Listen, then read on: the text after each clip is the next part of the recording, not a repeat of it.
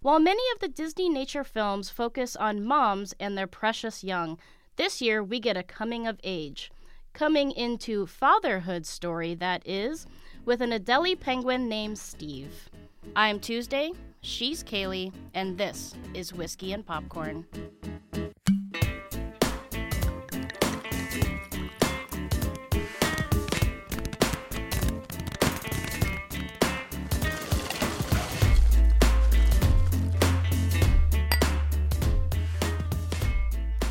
Out to get his lifelong mate, raise some chicks, and get back to the ocean before winter returns to Antarctica.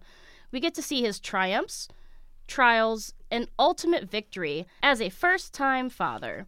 I think the trailer really sums it up for us here. Antarctica. Home to the deadly leopard seal. The mighty killer whale. And Steve. The film and Steve's thoughts are narrated by Ed Helms. Now, you might recognize him from The Office, The Hangover, and The Daily Show with Jon Stewart. Mm.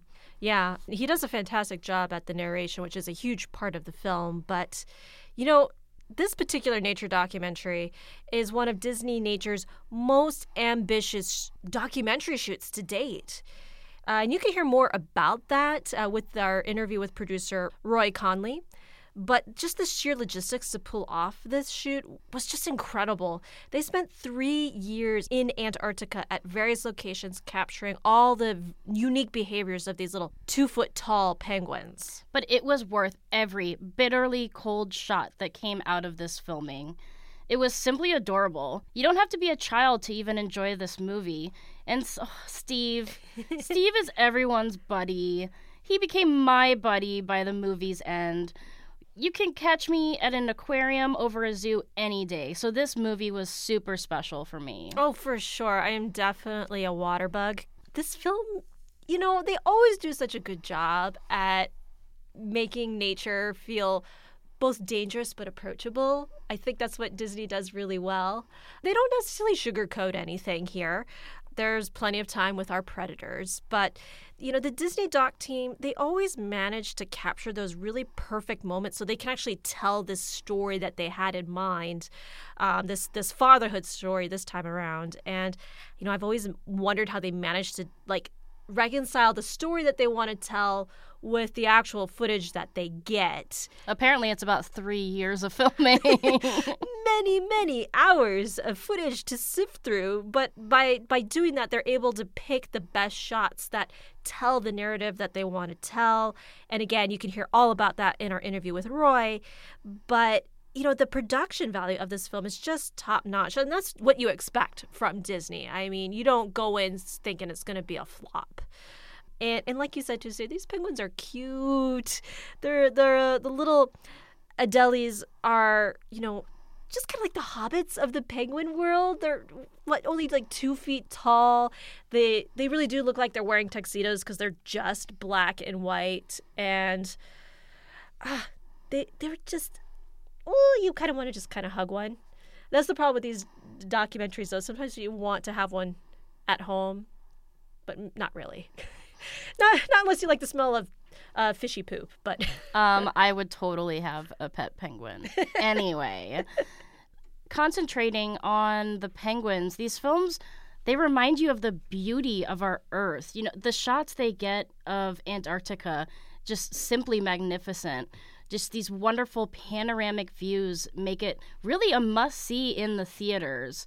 So there's just so many wows and ah moments throughout the entire film. yeah, and it's cool because this is a place in particular that most of us will never get to see in person. And so the fact that we get to see it on the big screen is really special in a way. And I love because always the message with these Disney films is to spark an interest in nature in young people and kids, even adults, and you know, kind of help promote conservation. Um, as usual, this film's I think proceeds for the first week, I believe, go directly towards like penguin conservation programs, which is great. And you know, it you, you could tell a movie is a hit with kids when you could just hear them totally engaged with what's happening on screen. You could just kind of hear them, like you said, ah, you know, or, or there's like the one little kid who, like, when it was the tense moment with the leopard seal, he like got up and sat in his mom's lap. and then it's like when everything was okay, he's like, okay, I'll sit back in my seat. But they were totally into it. And, you know, the Q&A afterwards was just adorable. Oh, let's talk about the Q&A. it was almost solely questions composed by kids who attended with us, and I would not have wanted it any other way. To watch them with this child wonder, it, it's questions we would never think to have asked as adults, and it's nice when you can make something where kids don't even know that they're learning. Yeah. But we cannot leave without mentioning the music. Simply hilarious. Yeah. Um, what did the producer say that this uh, was like the soundtrack for a millennial dad? Yes. we got to rock out to REO Speedwagon and Whitesnake and and more. And oh, it was just so well done for like a total dad road trip. well, it's great too because like the way the penguins walk, sometimes they were like walking on beat too. It was just perfect. yeah, it was so well done.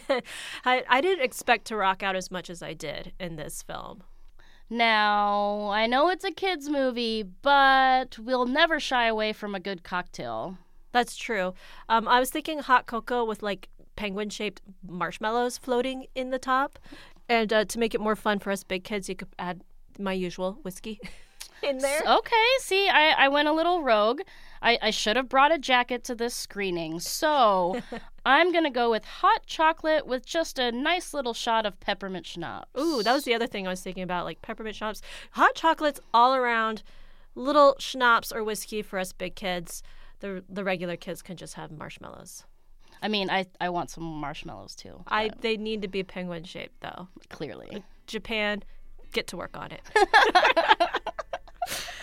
oh my goodness. Don't freeze up and miss another episode. Subscribe to us. We're on iTunes, Spotify, Stitcher, and SoundCloud. And make sure to waddle your way over to our Facebook, Instagram, or Twitter and hit that follow button. Thanks so much for listening, and we will see you guys at the movies.